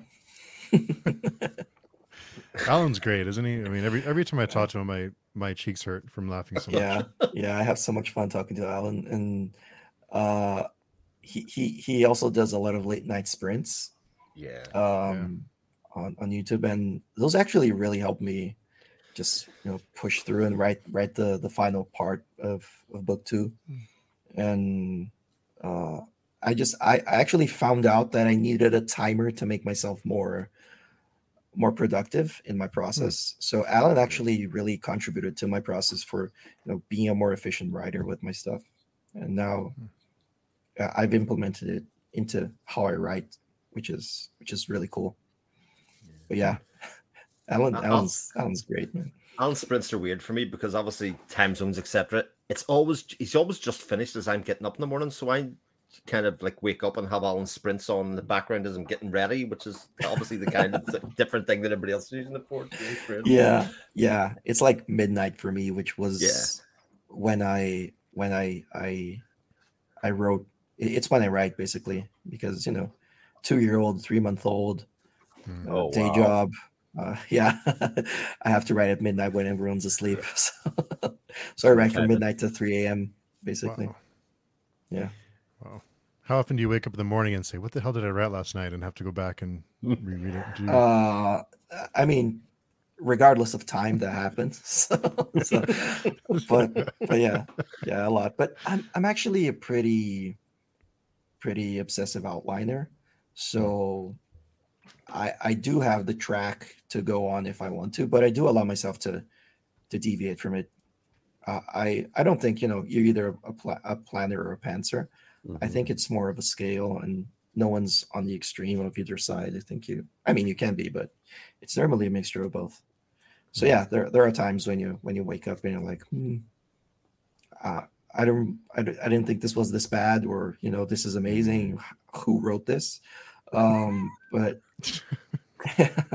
Or, or the opposite, like I don't remember writing this, but this is quite good. I, I, you know, Yeah. I- if we could Yeah. channel that again, that would be great. Yeah. yeah but yeah i mean once you once you kind of get your process going it's you kind of get used to it i guess but you know i finished edits for a book two like yesterday and i just crashed i sent it to my editor and i said i'm gonna lie down in bed here for like five minutes Hmm. it was like i don't know it must have been like 11 p.m or something which is pretty early for me because i go to sleep at 3 and i woke up at 7 a.m the other day it was like Wow. okay my body was like okay you, you're done so now you can you can, you can sleep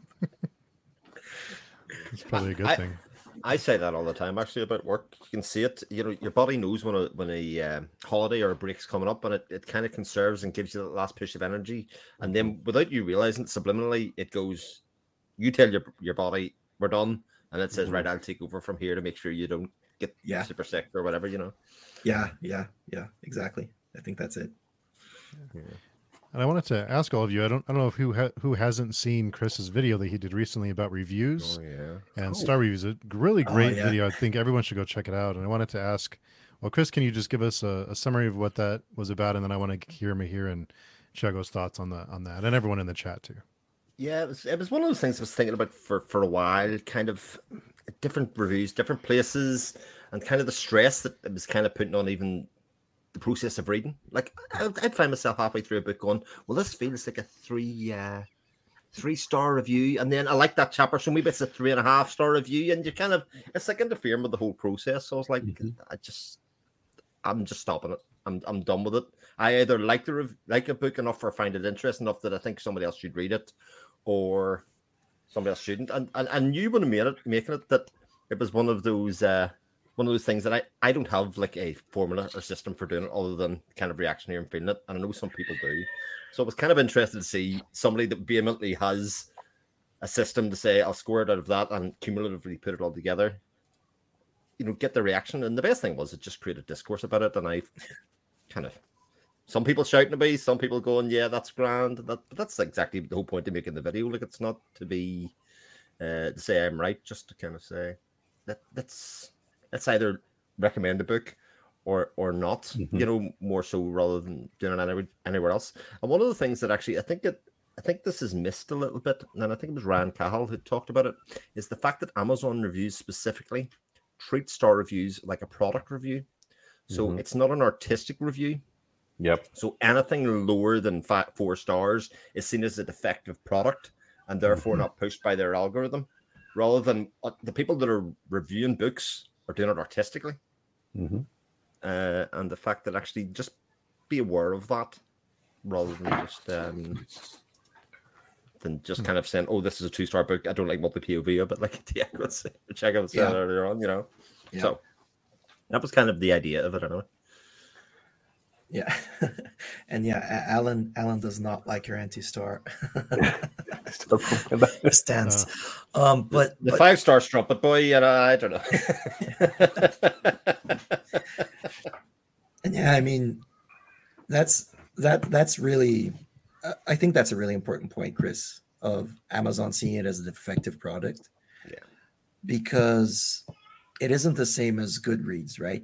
yes, which is it. baffling because Goodreads tells you three stars is good, four stars is I really like it, and 5 Mhm. stars is this author walks Amazing. in water. That's amazing. right? Yeah. Um, but the thing is, Amazon bought Goodreads a while ago, and uh, they've actually now started linking your Goodreads uh, score Yep. to your book That's right. Mm-hmm. and Goodreads scores tend to be lower. So, uh. You know, if you go f- from what Goodreads says, 3.5 stars is actually pretty good, hmm Mm-hmm. while 3.5 stars on Amazon is very bad. not. hmm So, where are we going with this? you know, is is is the question? It's it's it's kind of, I don't know. It's kind of concerning to me. They either do one or the other, in my opinion. I, I- I I- hope they're trying to, you know, put Goodreads in there to see if it works, and then just maybe just use only Goodreads for books, or Yep. do something because The funny part is they have not linked. They just posted, but it's not linked. You know, you can't click on it. It just it just says 4.2, 3.8, 178 reviews, something like that. It's it's very weird. Like I wish because you're right, Diego. They own it. They should just hyperlink it. It's so easy. Yeah. Um, I, I haven't seen that video of yours, Chris. I'm actually gonna look at it after our chat because it's it's hard though, right? Because it's like you know, I know some reviewers like I, think it's human tendency to rate something. That's that's just human tendency. Like every one of us, like, well, oh, this was better. Why? Well, it's, it was maybe it was a few stars or a few things better. Um, I think many reviewers do like to like because I know Steve does this as well. Like you know, he'll talk about what he liked about the book, Mm-hmm. what worked for him, what was intriguing for him, and then he'll be like, okay, this is why I would say that this book is good, or I recommend this book. And that's what I think many reviewers, most at least quite a few of us on Fantasy Book Critic do as well. We never put ratings. Like there's no ratings on Fantasy Book Critic. I think most bloggers, Fantasy Hive, uh, some other bloggers uh, do the same thing. Like they'll say, this is what we liked about the book. This is perhaps what we did enjoy as much, and this is why maybe. And there you go. There, here's a conclusion. If you want this, if you like this sort of stuff, you pick this up. There you go. And that's and of course, when you when you post your review on Amazon or Goodreads, it wants you to st- like it wants you to put the stars in. Because if you don't, Yeah. then that's like it's horrible. It will it got no stars or it got zero stars. Then yeah, no matter what you Yeah. say, it's going to Yeah. be like thing thought of as like a bad thing. yeah, yeah, It- yeah. And one of the other things that, that, that I was very keen on was the idea that aggregate sites like Goodreads, etc., review sites, are based on the fact that something's going to get a lot of reviews, thousands of reviews, and therefore it will be an overall average. But in our corner of the, of the book universe, especially for indie authors, you're talking very small numbers, and a couple, one or two bad reviews at the start can nearly just kill dead what could be a Yep. promising career or book or mm-hmm. something like that. So again, it's that kind of thing of either this is worth recommending to go forward, or it's not. And even if you think about, like, I can't think of the amount of books that I've read book one and sort of liked it, but by book two, the authors really found their voice even a bit more, Yeah. and it's become very good. You know, so you, you don't get that maybe if, if if you're kind of feeling like you have to define a star review that is worthy of the book at the time and then change it later, which is maybe a bit too late. So that was that was another thing that I was I was very conscious Yeah. of. And if you have 10 reviews for your book, a one star is 10%. Mhm. Uh, Right. Exactly. It's it's 10% of your reviews are, are one stars, right? If you get one one star review and you have 10 reviews, if you have a thousand reviews, like, one one star doesn't doesn't doesn't Well, move the better. needle. Yeah. Exactly. Yeah.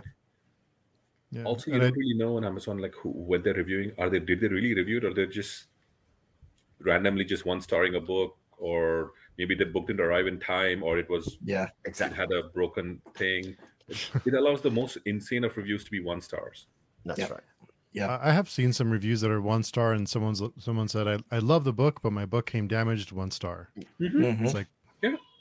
Come Yeah. on. It's- And Amazon will will remove reviews. I've had every author has had reviews removed from their books when they think for some reason, I don't know, I don't know why. I think that they think the person's a friend or family or whatever, Mm. or it's a bot.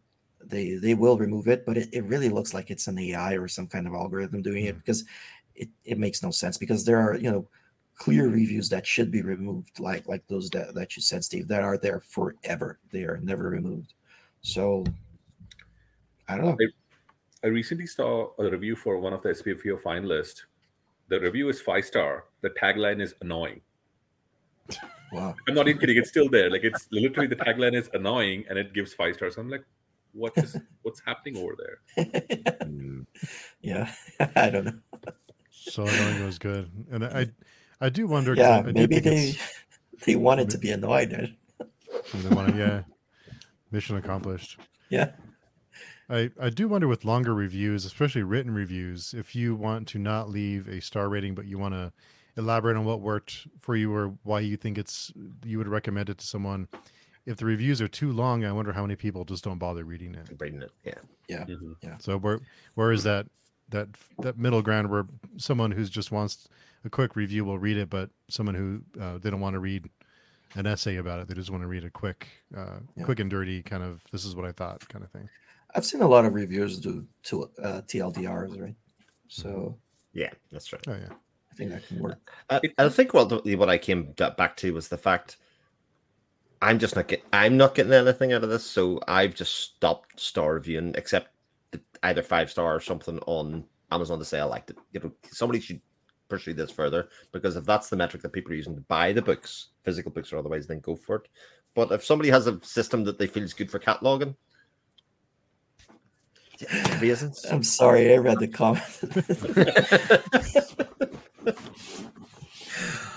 I mean, if you do that, I'd, I'd rather you give me zero raisins every time. So it's all it's almost like the Rotten Tomatoes book version will be the raisin rating. Yeah, Yep. yeah, yeah, Yeah. yeah. I like it. I And, like and it. it's even a an alliteration, right? Raisin rating. It Raisin. works. Raisin rating. Why? I didn't even think about that, but that's pretty. See, that's a writer. Yeah. So for everyone listening, the comment was uh, by Aaron. Maybe someone should start a raisin rating system. yeah. Maybe they should. Maybe it should fail. Maybe it should be forgotten. Yep. No harm in trying. I know two people, Thiago and Troy, will definitely not be supporting it at all. Can you imagine me asking for ra- for raisins? You know, give me five raisins. No, no, please don't. Well, just imagine you, you're going into work and you know you're thinking it's cost of living crisis, etc., and you're asking for a raise, and you've just asked for raisins instead because it's in your head. Thiago, that's a dangerous uh, line you've got to walk there. You know, Somebody says, yes, I'll give you raisins for sure. Is that all you want? Great. Yeah, no, thank you. But I mean, uh, the the review discussion is really is really interesting because, I mean, after after becoming an author, I I feel really bad, you know, giving anything less than than than three stars or even four stars. May I mean, I'm fine with four and five stars, but if I like if I don't like something, I I just won't won't rate it, won't review it, right? That's what I said. Uh, pretty much the same thing, Thiago. Mhm. At a point, my, my voice doesn't really matter here that much, especially if there's a low amount of ratings on the book. Like it it doesn't. I don't need to be a dissenting voice Yeah. here Yeah, yeah, Uh, exactly. in the conversation. Like the, the example that I had was I had given a book uh, three star review. It was a book, first book that the author wrote. I quite liked it. I actually wrote the review for it, but really all that the author seen was the three star review. It actually didn't Yeah. matter what I wrote, and I thought if even the author's not taking, not reading the review at that stage, then what am I doing? You Yeah. know, this this uh, this hasn't had its desired effect. Yeah. Uh, and it's Yeah. the series that I'm going to keep on reading, etc. Because I did like it. You know what I mean? It just happened to be the first book, and maybe the second book will address some of those issues and stuff that, that I thought Yeah, that but- maybe I had. I mean, I agree with me here that you know we we have the tendency to to want to rate and rank things. Yeah. So you know, if stars didn't exist, I think I kind of I kind of like how stars make it easier for us to broadly kind of cat- categorize stuff. Uh, so if anyone's listening, I am not part of the anti-star empire, but at the at the same time, and I- his his quote is yeah, on I my think it- cover now, and yeah, yeah. I need to keep him happy. I think it's an But- imperfect system, though. I think that's the bit that, that I came to as well. Like, I, Yeah. I'm not going to do it anymore, but I think it definitely has value for sure because a lot of people do it. You know, it's it's, it's Yeah, but definitely yeah. part of the process. Yeah, but I, I- I agree that maybe it's not. You know, maybe we should find something better. I don't know. Mm. Mhm. It'll take years to change if it ever does. But Uh, uh, th- to me, as the mathematician in the room, they should not display the star rating aside until it has a certain number of reviews. Because I think at a Oh, certain yeah. point, a, a, a, a low number of views should just either have a just a recommended or not recommended tag, depending on the underlying star review rating. I think Yeah. that's very effective. Uh, Yeah. Until something gets to, to a point where it's like it ticks over like the 20 reviews or something. It doesn't have to have high amount of reviews, but some that's tolerant to one or to, you know one negative review is uh, is, is not so bad. Yeah, I like a- that. That's a cool idea, Chris. That's a really good idea. Mhm. because then it Yeah. forces like the reviewer or at least people who leave ratings to at least review or say why what happened why Exactly. did, what did you like about it so then it forces them to quantify their feelings which actually will hopefully weed out those weird bot reviews as well Yeah. Yeah. Yeah, yeah. You should pitch that to Amazon. Uh, I will. I'll get straight on it. I'm sure they'll be. Um, they'll probably seen the video already, right? and And, uh, jeff bezos and jeff bezos you need to see this your eyeballs need to see this Yes. Jeff, come on. get off your star project you know the rocket thing this is truly what's important Forget it's about not going to working for these 20 Yeah. people on the internet, right? You need to change it. Uh, Daniel Exactly said how they Amazon might works. they might just be gaming the algorithm. Uh, like they they think the author deserves five star treatment by the algorithm, but they did not like it themselves. yeah. Uh, Troy, rotten raisin, rating or great grape. So, For, so uh, here's rotten- the thing, Troy. rotten. Rot, rotten raisin is is repetitive, right? Because raisins are already rotten grapes, so you can just call them raisins. How, how does it feel to have like one of your likes or dislikes just have like amazing traction like this? it's becoming so meme, you know. Yeah, yeah. I think it's because they keep fueling it, right? Yeah, it is. That's it. I never, if I never talked about raisins, but I mean, I'm not, I'm not shy about it. I'm, I'm not gonna. See, If I, if I tell people about my dislike of sweet corn, nobody's gonna care, you know. So I've just got to find a way to, to crowbar Uh, I it into mean, something, you know. If you find the right people who are willing to troll you, yeah, true. they will. Yeah, that's true. It's true. so, uh, Thiago, you mentioned earlier about Magic the Gathering. I wanted to ask you Yeah. a little bit. I'm not sure who else is uh, kind of in the know with Magic or not, but recently, I'll try to explain this for people who aren't familiar. But basically, there was what was called a reserve list for years and years. Basically, it's the most powerful cards, and Magic promised the Hasbro or Wizard of the Coast promised not to reprint certain cards because they were so powerful. So they were like in a vault. They said these cards Yeah. are there. You can play with them. They're really expensive. People invested a lot of money into them because they were uh, very hard to find and very powerful. So this went on for years. So the reserve list was these cards will never be reprinted. If you have them, then you have an investment in the game. Yeah. Well, recently they announced, um, was it Magic 30 or 30, the 30th anniversary packs or something? Yeah. Basically, it's um, it's a, a pack of it's a box of four packs, so it's what sixty cards for a thousand bucks.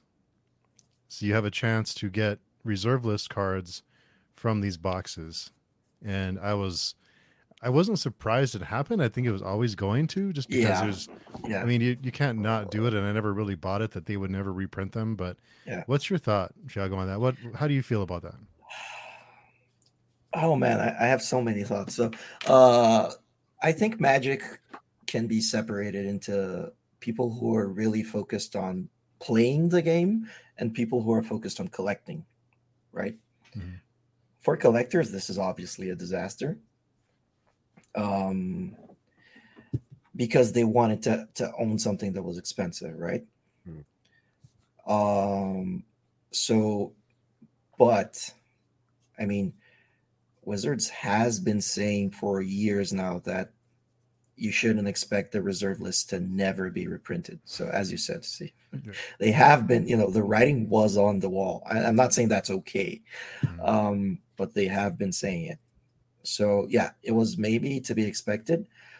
Uh, having it done the way that it's being done, I'm not sure I like because it's not like they're getting something and and doing you know modern masters which was an addition of super powerful cards but focused on one of the formats that can be played Mhm. right i think they're they're just doing this it sounds like a cash grab to, to be honest you know just just doing you know 60 cards for a thousand bucks and then you might get restricted list cards but restricted or reserved i don't even know which one it is. I, I have not been been you know uh keeping up because because of writing but i mean if you're not putting it into a vintage or legacy set or something you know, i know they can be used in vintage and legacy but you know if it if it isn't something dedicated and it's part of the set and you can you can just just get it as part of the set it's a separated thing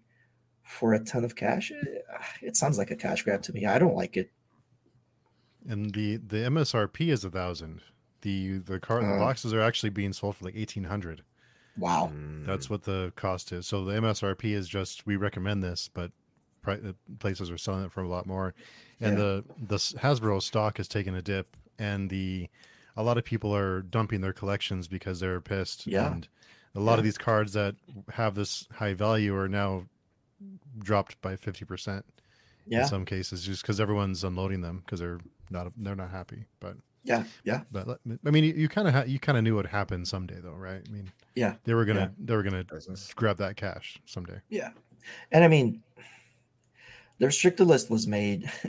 if you look at some of the cards on, the, I think it's reserved not, because they have the restricted list and they have the reserved list. As everything in Magic, it's complex. But uh, there are cards that aren't even all that powerful today. Like uh, I think the the famous one was a Storm Crow or something. It was it was really not not a very powerful card that was on that list, and you couldn't reprint it. And they had like the same card with different names, basically. Uh, it was uh, it was a Drake, I think. I- forgot the name right now, but you know, they kind of reprinted it. Not exactly the same, but it's it's functionally the same. So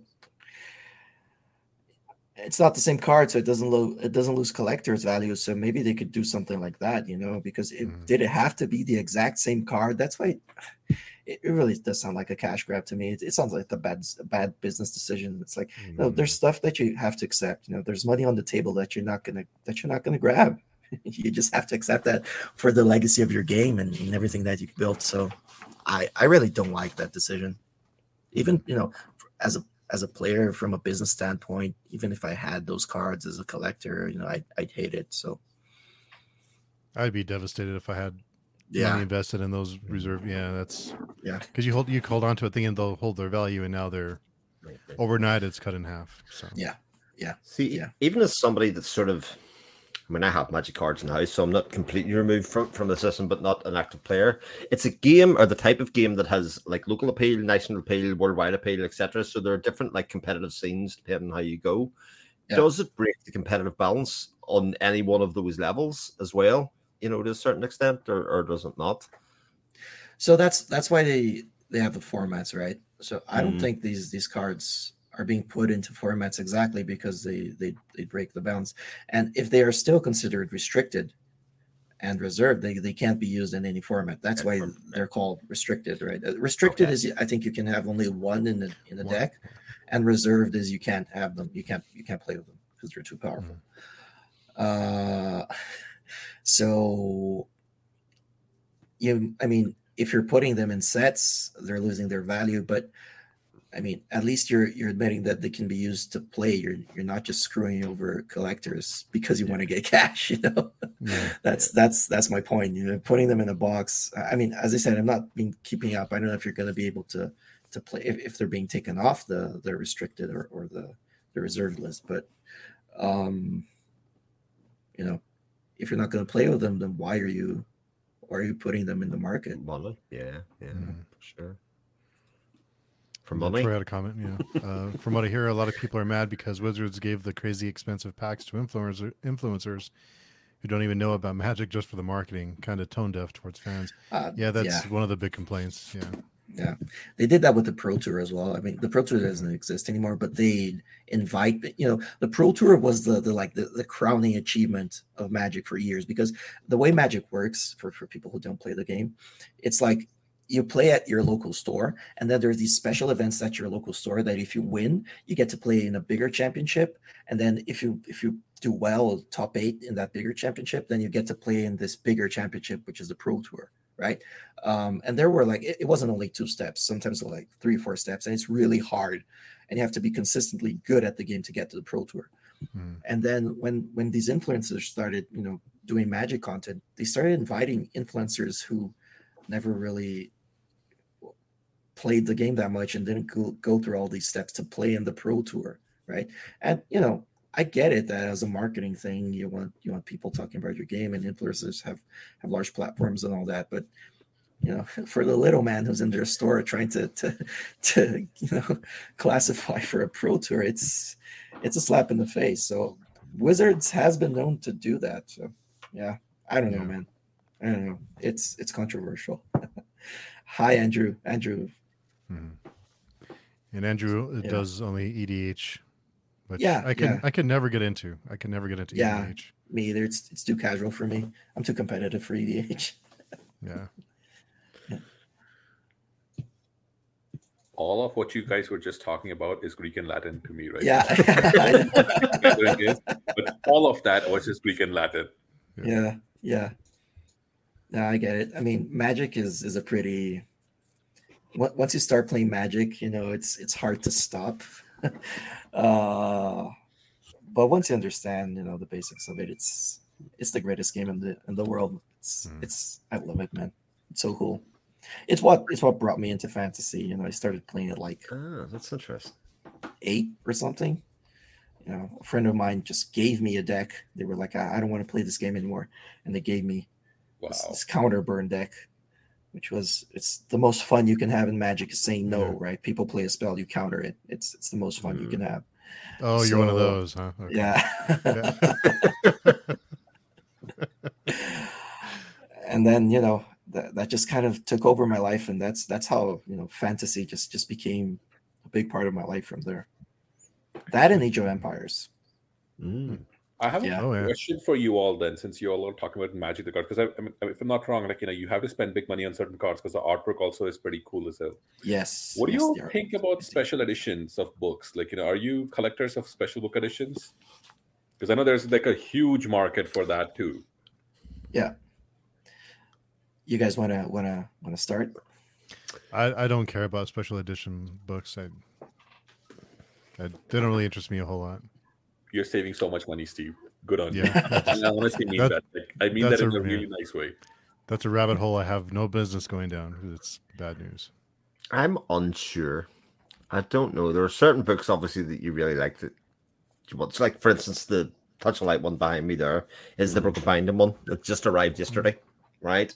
So Thiago had mentioned that it was that it was potentially in the offing a while ago, and I thought, right, there's a way to get that Thiago signed Yeah, version yeah, of it, yeah. you know. Yeah. And it's it's not so much the, the it's the signed aspect of it. And normally I wouldn't care about signed, except I really really like the book. And if I really like the book, the signed bit or the I got uh, I bought Strangers in Promised Land from Jim Milborn actually from his site a while ago, and, Yeah. and Jim had notated it to me inside it. Like that stuff is definitely Oh, worth yeah. paying for for for sure. Like for that- like I would do that every day, and and for many authors you know, I'll, I'll- pay the ship and I'll do whatever. I'll pay whatever money to get even a normal version of the book across that's signed or something at that stage. Some of them Yeah. are really pretty, but if it's just a random book that I haven't read yet or something, I'm less inclined to be said, "Oh God, I need to have all the special editions" or or something like that. It usually has to be something that I've really connected with. Yeah. Yeah. Uh, I'm, I mean, I live in Brazil, so shipping is expensive. Um, so I've actually been mostly a, a, Kindle reader for, for most Mm. of, of my Mhm. life. So I, when I do get a special edition, it's, it's a book that I really love. So I, I really do appreciate a good special edition though, Mm. you know, a different cover with amazing, I, I love, I love artwork, you know, the, oh man I, I i i i'm all for special editions you know even if i if i don't have that many i love i love to have special editions uh, weirdly signing you know sign stuff i have never been really a person who values uh signed stuff that much Mhm. in, in the past but books you know books signed by authors i really really do like maybe i just needed to to find something that that i that i loved for Enough, for the yeah. signature to, to really to really mean something i guess because man you know uh it's it's really cool to have a, a, book signed signed by the author and uh an interesting thing about uh the broken binding one that that you said uh you have chris is Mhm. because I live in Brazil, I don't actually have, you know, the, the option on my website to send signed books to people. I, I can I can have them kind of digital digitally signed. You know, there's the, the printer actually allows me to to write something up on an iPad and they'll Mhm. print that into the book. And it really kind of almost looks like like I wrote it in. People have thought that I actually signed the book and I had to tell them, you know, please, please don't think that's that's hand signed. Uh but you know the broken binding actually do this cool thing which is they you can send them a stack of, of signed sheets Mhm. Yeah. and they'll they'll they'll put it into into the book um, so that's the only way that made it viable so if you actually want something that i put my my grubby mitts on and, and sign you know it's that's the only place you can get it right now You make so- me you're making me feel like a creep now. yeah, but I, I- I was aware of that, Jack. It was one of those things that I kind of went. I remember you'd mentioned it a while ago that it was possibly in the off, and I thought I'll just wait on it because um yep, Alan may as well. It's it, it's actually compared to the Amazon price, it's pretty much it's not that much more expensive, etc. So on it, so it was Yeah. definitely one of those things that was. And plus, I got a. I got a Oh, the color map. map. Yeah, the map, man. I love that map. I love that That's map so much. So I'll have to decide what I'm going to do with that. So yeah. Yeah, yeah. Hmm. Frame it and put it on, on on your shelf, like in front of the books. It's it's the Oh, only bro- yeah, acceptable that's thing. a good idea. That's a good idea. Not, not beside my bed when I wake up and look at it No, every morning no, and no, realize no. where I'm. Where did where was I dreaming about last night? It's not that. So it's in Yeah. front of the books. Okay. Yeah, yeah. So it's hard for you to get the books. You'll you'll see the map and then you'll you'll You wanna- I- You'll go I'll have read to my decide if I really want to read something to move the Y- map out of the yeah, to get to the book. Ah, that's Exactly. Interesting. Very, very clever. Very clever. Uh, Daniel mentioned that Brandon Sanderson got a bunch. He opened them on his live stream, kept one for every pack, and then gave the rest away to people on the stream. Yep, that sounds like Brandon Sanders. That's good And Andrew content. had- That. Yeah. And Andrew has some shade for Thiago. If you think EDH is casual, you are doing it wrong. Look, Andrew, I never I've never seen an EDH Pro Tour. So, you know, you can have fun with your What's bragging rights, but uh, EDH is a format in Magic. Sorry. Oh, okay, okay, okay. So still we can Yeah. let it. No, continue on. yeah, Never yeah, yeah, No yeah, need- yeah. Total newbie question. Yeah. Uh, yeah, yeah. You play with your with your hundred card decks, man. The game was played to was made to play uh, sixty cards.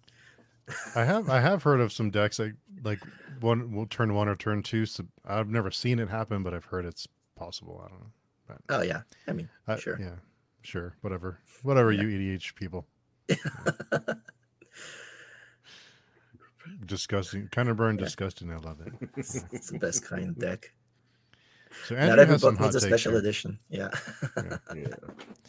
Uh, I'll- Andrew said also hot take any special edition without a sewn binding uh, belongs in the trash. That's harsh. Wow. I'm pretty happy. I'm sorry. Andrew has has thoughts on on Yeah, special editions. Special I- yeah, I think do so. not like broken binding. So, to be fair to Broken Binding, they're the only uh, you know special edition publishers who are actually doing special editions for indie or self Indie books. Yeah. yeah. No other self you know special uh, edition publisher is even touching indie books. So that I'll give that to them. Uh, of course, they're in the UK. So as a person who lives in the US, I'm just the shipping, and of course they have like a 10 year waiting list. So that's I'm out. So Yeah. Wow. but I do love their special editions. Their editions are amazing. I was going to say that it's the types of books that they give special editions to that I think is the most interesting about, about Broken Binding. They are making or thinking about who is, is obviously buying their books and, and choosing appropriate books to do it for, and not just for the, the big tenets of fantasy or science fiction that there are. They do some of those, obviously, but they seem to save most of those Yeah. for subscription based, etc. The other stuff that Yeah. they do is very much about identifying key authors and stuff Yeah. like that. So. Did you guys I see mean- the special edition Kickstarter for Sword of Kaigen by Ratemark Creative? Yeah. 150,000 K. That's Yeah. pretty Yeah. amazing. Yeah. It's insane. It's insane. And I think it's partly because it never had a, a hardcover, right? Mm, Yeah, that's right. It never had a hardcover. It only was Yeah. it was only released in paperback and Yeah. not even trade paperback, just like a proper paperback.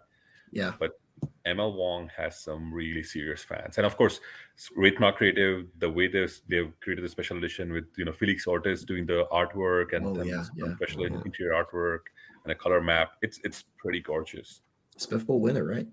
Yes, before five, Spiffbo again. Yeah. not Book Nest though. Uh, yeah. Yeah. Yeah. oh man, I, I wouldn't want to be competing against that.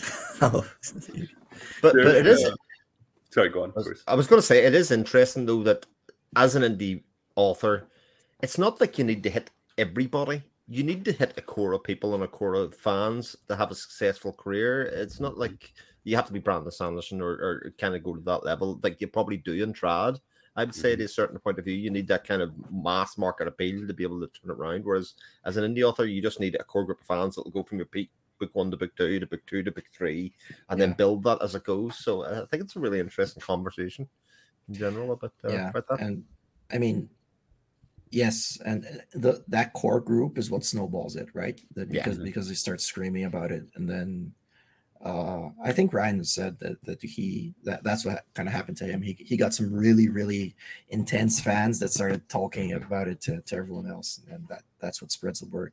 And just you know, uh, something really cool about the Broken Binding um, is that they actually started their uh, their press right now, and they're going to do an incredible, incredible version of of Ryan Cahill's of Blood and Fire. Mm-hmm. Uh, man, just the, art that he's sharing, I, I like. I, I need to have that right now. You know, uh, it's it, it's looking amazing, and it's to look the it, it, looks like they're going to do super high quality printing as well. So, yeah. It's an interesting one because I've seen actually multiple things. You look at, I think it's fifty-five pounds. I think that book is, and obviously, you know, Broken Binding have done version, I've done the other versions of of, of Ryan's books as well in hardcover because I I own them. Yeah. But Yeah. that is such a high quality book. Like a Folio Society or somebody else is doing that, it's more than double the price. You know, and people are certainly prepared to to pay that kind of money for that quality print and and, Oh, and everything that's definitely, going yeah. it. Yeah, for sure. yeah, yeah, yeah. I mean, as an indie author, I love Broken Binding, Andrew. Sorry, I mean, their their packaging and everything that that everything it's it's always been perfect for me. So I, I've mm-hmm. never had problems, and as a, they're great. They're great to me as an author as well. so, you know, I'm I'm super happy working with them. It Yeah. has the best unboxing experience just for a random Yeah. consumer of anything. The the way that they bind and wrap their stuff, even Yeah. not including the packaging. It always just feels like such a treat. I sometimes, you know, if something arrives and I don't need to open it right that second, I'll keep it for a time when I'm just not feeling really great or I've had a really tough day, so that I can kind of take the string off and take it apart and, and do that kind of stuff and go. That that was a pleasurable experience Yeah. for me. And can I say, you know, seeing people unwrap your book, Yeah. uh, man, it's it's the most surreal experience. You know, seeing pictures of people unwrapping your book and knowing that your book has kind of the signed edition. and- oh man, it's it's great. It's great. And it, it was it was mind blowing because it I I honestly I'm not saying this just to sound, you know, humble. I thought I'd sell maybe 20 books, the signed copies, and then s- start poking people saying, Hey, I have I have signed I have signed versions, ones, you know. It sold out in 15 minutes. Like Wow. the, the, the first batch sold out in 15 minutes. The- the first- yeah, 50. And w- We're, we're gonna have another batch. It's gonna be 150 in the end, but Mhm. uh man, it's like it's it, it- it's it's mind blowing to see to see people just just going after it. You know, And see it go around the world as well, Thiago. Like I'm sure the people posting Yeah. the pictures as it comes out, going, "I'm in this location and I got this version, and uh, here's my Yeah. number and whatever else." You know, that's that's Yeah. awesome. yeah, it's awesome. And you know, people. I mean, I I know a few people in the community, and and you know, a few of them said, "I want to, I want to, I want to get the special edition. I'm gonna buy the book." And you know, it's, you kind of expect to see the people you know posting about it, but a Mhm. ton of people I, I've never even, you know, talked to or interacted with are, are posting it. And I'm like, wow, it's it, Yeah. that that kind of reach is is really really heartwarming as an author. You know, it's it's insane. It's really cool. And Alan's trying to earn some brody points. Uh, see, Yeah. I like Broken Binding. I guess that means I get a two week head start on Andrew for the arc. yeah, I assumed Alan was already reading it. Oh, come on, what is this? no, no, Alan. I mean, I, I haven't sent out arcs yet. I yesterday I finished the edits, Finished so the edit, yeah. I, I have sent out a couple of better reads, but Alan's gonna read the arc. Uh, so just to wait a bit more. and Andrew is trying to pay me to to delay Alan's arc. So yeah, Jeez. Yeah, yeah. If he's starting at 80, he can we can probably get him to go higher Yeah. than That's Up an open the ante. salvo right there. Who that. You needs can get a box Kickstarter? of you can get a box of Yeah, 30th Andrew. anniversary from with- out of Andrew. Yeah, yeah, Yeah. yeah. Have you Yeah, thought about doing the Kickstarter, Thiago Chago? Well, I I have, but I think it's too early. You know, I, I feel too much like a rookie to do it. I might be wrong. You know, I, I think it's just a, another another path to to have maybe a special edition and stuff like that. But I mean, it it does need a lot of dedication and attention, and I'm like a hundred percent focused right now and just releasing the entire series as fast as I can. I want to have the series released by the end of next year. So I'm releasing book two in January, and I want to have you know book three maybe I- i'm not gonna i'm not gonna say dates because people are gonna hold me to it but i- i want to have all four yeah. books yeah released i mean Is it going to be a trilogy, Thiago? uh four books Four four Four books, books. Okay, yeah. it's quadrilogy. Or yeah yeah Tad Williams tri- uh, trilogy. yeah. yeah yeah uh, so yeah i mean january 2024 at the latest is when i want to have everything released so I'm I'm just super focused on that, and I, I just know that if I, I start looking into Kickstarter, I'm gonna get obsessive about it, and it'll probably delay my writing. So I, I think at some stage though it will, it will become the norm. Somebody will do it and take the leap and do it, do it, and it'll, Yeah. it'll be reasonably successful. And then kind of a lot of people will do it themselves. I think Yeah. somewhere down the Yeah. line, but it'll need to be established Yeah. at that stage. I was talking to. Sorry, sorry. Go ahead. No, I was going to say there's already people who you know who do it. Like you know, uh, this uh, Michael J. Sullivan and Robin Sullivan's son. Mhm. He has been Yeah. doing Kickstarters. I'm forgetting his name. I think it's James, if I'm not wrong, but I might be wrong on this one. But I know he does Kickstarters. He has done Kickstarters for uh, Will Wight and for Andrew Cobble, AC Cobble as well. So there's there's always that.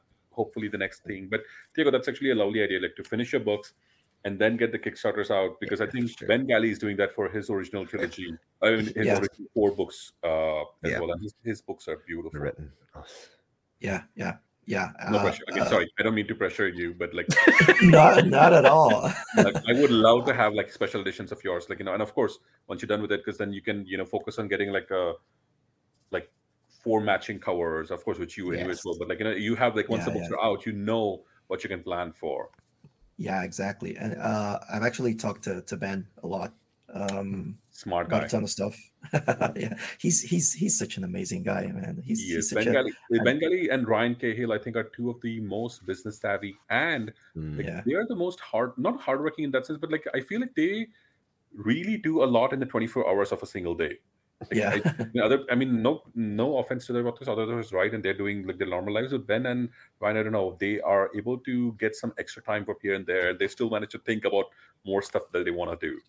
yeah, yeah, exactly. And I mean, seeing seeing Ben Ben's special editions, I actually got onto the the Pale Kings one because I, I I missed the the first Oh, the one. previous one, yeah, yeah, Yeah. and I'm so happy that he gave the option to to get both of them. So so I got in on mm. it with with both of them right now. But yeah, and and as you said, I, I'm kind of looking at him as a blueprint, right? Because he released the entire the entire series before Yep. doing back. doing the special editions. But I've also seen a lot of people who are just using Kickstarter basically to release their books. Mhm. So, you know, I don't know. I don't know. I think it's it's a, a really cool market. I think Brandon Sanderson kind of shone a light on it, you know, and uh it's something to consider, but it's it's one more thing, you know, to add, to add to the pile of stuff that you need to do. So I think I think it's probably worth saying though. Yours is one of the first ones that I think was really highlighted to me as, as being such a beautiful naked hardcover in its own right. And the ordinary hardcover, ordinary being a weird word, Yeah. it's pretty stunning as it is. yeah, yeah. So as mean- as a, as the normal edition, but yeah, yeah i and that's that's something else i considered uh you know you you daydream about stuff as an author you know what what if what author doesn't have exactly how their special edition would be you know? So so i i, I wanted I, I thought about it as something that i i do agree that a lot of people comment on the cover and and how beautiful the, the naked heart cover looks and the quality of the printing and all that which is you know uh, I'll be honest. I, I just you know I, I shot for for for the top with with Ingram Spark, which is the the the, the pu- the the printer, Mhm. but it's available to everyone. So I, I didn't you know do something special, and you know my book is is something you know I, I didn't do like I didn't find some secret printer that does stuff at uh, higher quality. Uh, leave that for the Kickstarter. Yeah, exactly. So so if I Like if I broom to did do something with a Kickstarter, it would have to be something, you know, really, really, you know, more than than sprayed edges, you know, something like like Ben's doing maybe, you know, with with illustrations and and Mhm. leather bound stuff and, and all that. So so yeah. And maps. Don't forget maps. Ma- As oh, a map definitely. lover, I can always, I'm always asking yes. for more maps from more fantasy authors. yeah. Yes, yes. I'd have city maps probably, you know, something like zooming in. Yeah. That's music. cloth map. Yeah. Yeah. Yeah. yeah. I have to go all you, you have to have that. This is I went all out, and if you want to spend money to get this, it's it's yours. I right? can't have tell you how much the option. money you could spend on a for a good quality cloth map of, of, of a book series. Yeah. And it doesn't yeah. really seem to be a thing, but it seems to me like that it should be a thing. Yeah. That would be incredible. How, how how difficult is it to get a map made?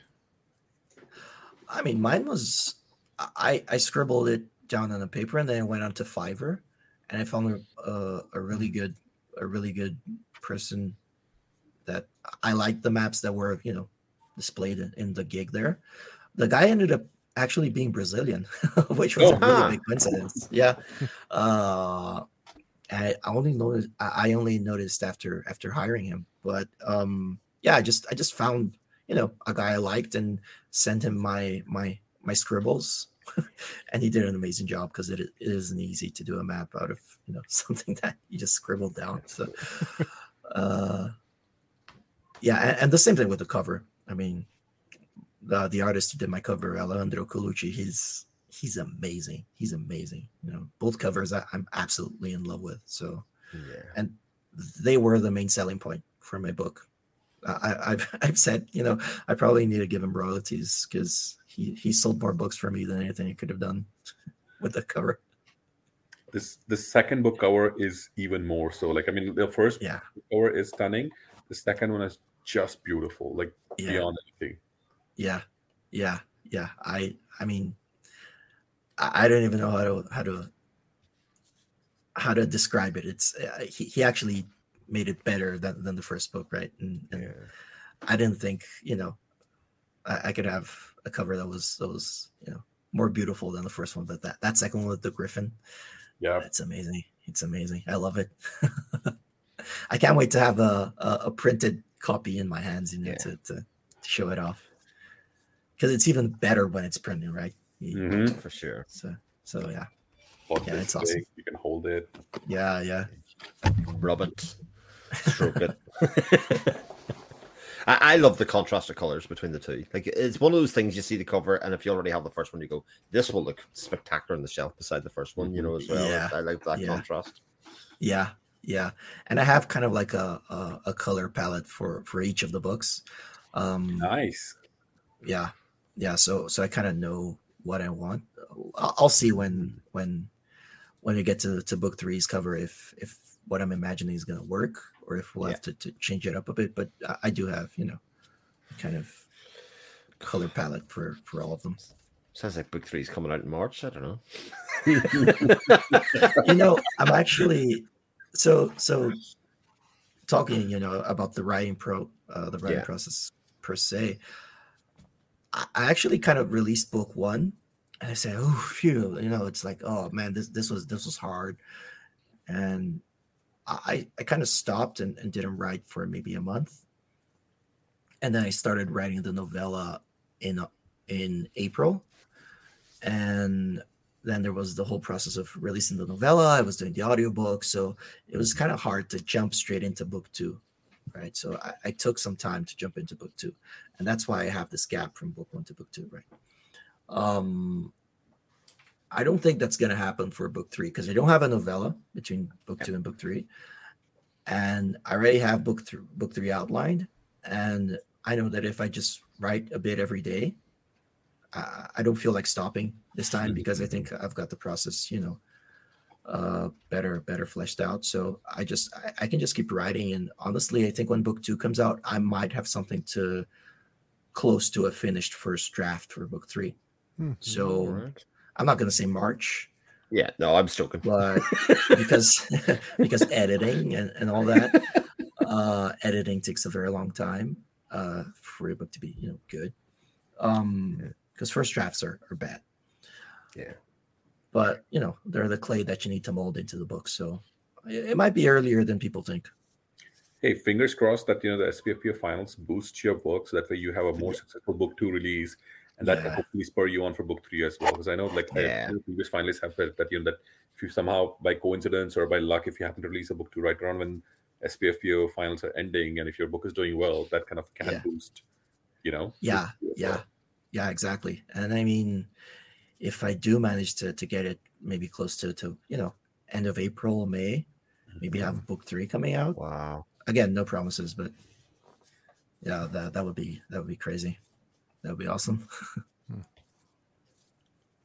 let's see i always think i'm going to be able to write something in two months and then it's like six six months Which is still super fast. Like that. Yeah, it's ridiculous. incredibly Yeah, fast. it's Like, you know, fast. all of us fantasy fans know this that this is not the norm. Like indie publishing, it's like it's kind of spoiling us all fans. Like especially after George R. Martin and Pat Rothfuss and all of those not super slow writers, but those are incredibly slow writers. But like Yeah. indie authors are like you know like giving us like they're giving us books in six months, ten months, one year. That's incredible. And these are not small books you're writing. You're writing like two hundred thousand words, two hundred fifty thousand words, incredibly Yeah. complex world. So thank you, Yeah. Thiago.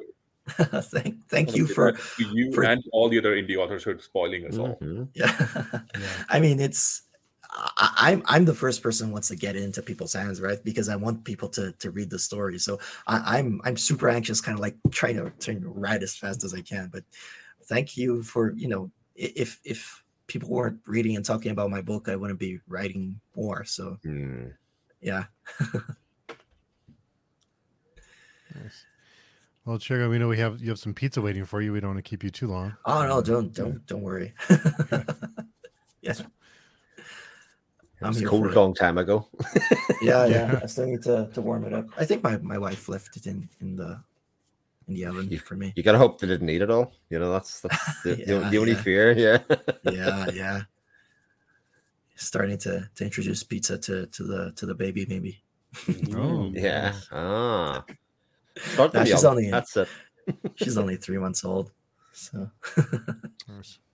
Cheese is bound to be good for her, right? You know. yeah, yeah, yeah. Maybe try with a two-year-old first. You know. yeah, yeah. No, the the two year old, the two year old likes it. Yeah, Uh, cool. Cool. Well, uh, I know it's getting late for you, Chris, and Thiago has some pizza waiting for him. Yeah, yeah, yeah. here. Yeah. But uh, thanks everyone for coming by and hanging out and chatting. It's always a great time. Thanks, thanks for for having me here. Sorry if I if I you know talk too much. No, that's that's probably that's why you're here. We want you to talk. yeah. And between the four of us, you're the only author. We are just like you know, we're we're glad to have you talk and listen. It. Yeah. Thanks, thanks. It's Definitely. it's great to chat and Yeah. you know thanks thanks everyone for for being in the chat i always love interacting with and seeing I, I I you know when when we're we're live here it's it's hard to to comment on all the comments but i, I try to to read them and, and Yeah. Yeah. it's follow keep along up. so it's great yeah yeah Well, thanks for finally accepting my invite, Thiago. I've been chasing you for a while. And finally, I was able to get it. I, I I'd feel bad if it was after you know I was a, a Spiffbo finalist because uh it, it would look like I was being you know arrogant and stuff. No, it's no, be- no. it- it's it's because of the baby. I, I I think when you when when you Blame said the baby. no no I, I would I I think the baby was like one month old when you when you first Hmm. when Oh, you geez. first yeah so it was like impossible to jump on but but now you know stuff is getting a little easier so this is- good to so yeah i'm I- starting to I'm- we had to get him before the World Cup as well, so you know, it, you know, once Yeah, I, stuff I'm the stops, it's fakest Brazilian you'll meet. I Oh, really do kidding me. not care about football or soccer. Oh, yeah. breaking my And I heart. love, I love baseball, and I love the NFL. So Yeah. yeah, I am the I love them fakest too. That's good. Sacrilege, Thiago. Sacrilege. Yeah, As, Yeah. as, as the I know. country which has won the most amount of World Cups in, in football, that is really yeah, sacrilege. yeah, I know, but man, it's just uh, I'm kidding. I'm kidding. no, but I mean, I, I agree. You know, I know it's sacrilege, and everyone here is always like talking about teams and stuff. And my father and my grandfather, uh, my my my grandpa, my father and my father-in-law, they're like uh, my son's grandfathers. Right? They're like, Mhm. he, he's got to cheer for our team. And like, yeah, go ahead. You know, just just like, I don't care. I know that because I come from India and it's the same thing over there, but for cricket. Like Yeah. Yeah. that's literally Hmm. all most people talk about like 9 10% of the times. And we just recently had a heartbreak. Our team, the Indian cricket team, lost in the semifinals Oh. again. So that was just brutal, literally a day ago. So Yeah. It, wa- it was brutal to here. I know, It was know. was- right, I Chris? watched it. I watched it. It was uh, yeah. I'm so glad I didn't watch it because it was in the middle of the night for me. I was like, I was, I'm planning to get up, and I was Right, like, yeah. no, I'm too sleepy. And then when I woke up in the morning, I was like, oh, glad I'm glad Thank I, like, God. Yeah. I chose sleep over that. Yeah. Yeah. No, I mean, man, baseball and NFL for me, uh, I I started with the NFL like Mhm. 10, 10 or so years ago. And Mm-hmm. I, I started to, uh, as a Seahawks fan. Ooh, and okay, then Hmm. And then I just adopted Seattle as and nice. people are like, "Have you lived in Seattle?" I'm like, "No, I just love the Seahawks and I love the Mariners." And you know, the Hey. Mariners had the the greatest drought in American sports, and they just broke the the playoff Mhm. drought this year. So I, I was like crazy about baseball this year, and and it's if it's you ever come to visit the US, you should check it out because I live near. I'm, I'm in Portland, Oregon, so I live the near Ah, the cool. closest amongst all of us to where Yeah. you want to go. awesome, awesome. I actually went Uh, a few years ago. I think it was to a few years, maybe 2014 or 16 or something, uh, to visit a friend in Vancouver, and then we went to a Seahawks Mhm. game in Seattle. So I've actually been to a Seahawks game live, and it was Nice. amazing. It was one of the most Yeah. incredible experiences I've ever had. And it's just you know a regular season game, but it was still amazing. yeah. So yeah, I, I- tell people, you know, I'm, I'm the most, you know, I love books, I love Magic the Gathering, and then I love, you know, NFL, which are yeah, yeah, people people hitting each other. So yeah, my hobbies are pretty varied. yeah, That's true. that sounds about right. So, uh, Chris, if someone wants to connect with you, where's the best place to find you? Um, you can find my channel at just my name or on Twitter at seven o'clock shadow. Nice. And Thiago, where can people find you and tell you how great EDH is? so I'm most active on, on Twitter, which is at T Abdalla, um, and Discord. Uh, you'll find me in D and D Accords, uh, the Oasis, uh, a ton of other of other servers that, that I joined, but I think those are, are the two. I, am pretty active on on Alan's server as well, mm. um, and you know, just my website has has all my contacts if you if you want to get in touch uh and just uh, my my link tree is probably where you'll find all my links you know link tree slash t abdalla is, is where you'll find everything yes. And Mihir, where can people find you? Well uh, i blog over at fantasybookcritic.blogspot.com so you can always search for that. Or uh, you know you can find uh, me on twitter at fantasybookcritic part of the team Nice. and on Steve's forums because I've recently been more active on that. Yeah. So. I need to join. I need to join Steve's forums. I feel bad. a lot of fun. Honestly, they're a lot of fun. Yeah. Like you know, I, I say yeah, this because I'm from the earlier, like where there were actually, you know, I on SF and all of those forums. I miss those. So Steve's forums are actually a, a good place. They're not too hmm. big. They're you know nice people, and it's a lot of good chat. So shout out to Steve's forums. Plus, now you can see the snowfall. Yeah. Oh, and and I'm also pretty active on on Andrew, the, the Wizardly Duo Discord. Andrew's gonna kill me if I don't say if I um, if I forgot, you know, because he probably left five minutes ago. yeah, yeah, yeah. no, no, I'm on there like every day, as you know, even if it's just to, to answer like the question of the day or, or something. But yeah, yeah. Yeah, yeah don't yeah. make Andrew angry. Yeah, he.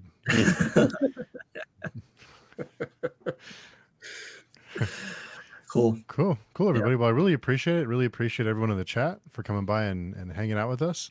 And we will see everyone next week. Yeah. Yeah. Awesome. Thanks for for having me. I love talking to you guys. Yeah. Thanks, everybody. Bye, everyone. Bye. See you.